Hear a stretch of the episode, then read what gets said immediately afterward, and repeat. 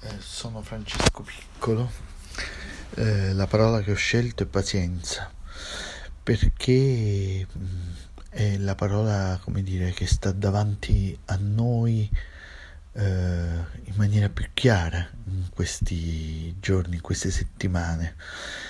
ed è una parola che di solito fa un po' antipatia, se te la dicono è perché non hai pazienza, se te la dicono è per indurti alla pazienza, se te la dicono è per calmarti, per non farti agitare,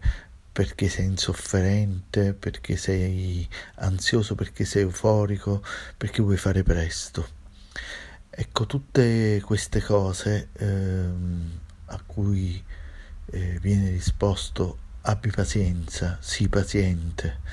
eh, ci vuole un po' di pazienza. Adesso oh, sono state scacciate via ed è rimasta soltanto la pazienza.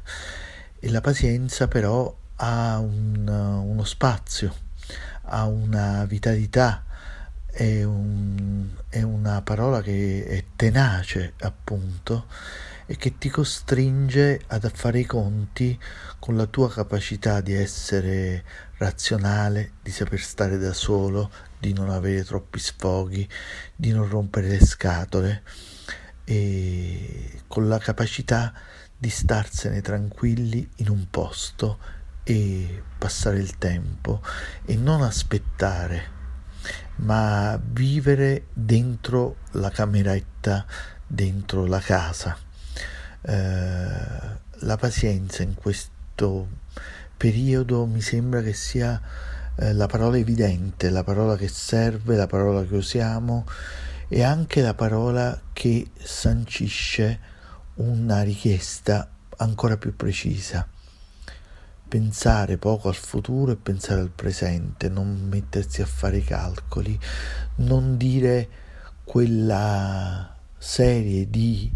eh, frasi pronostico che cominciano con un secondo me e poi si dice andrà così o andrà in quest'altro modo. Eh,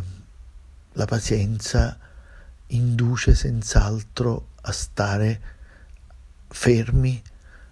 a vivere lì dove si vive, ad aspettare e appunto la pazienza induce ad avere pazienza.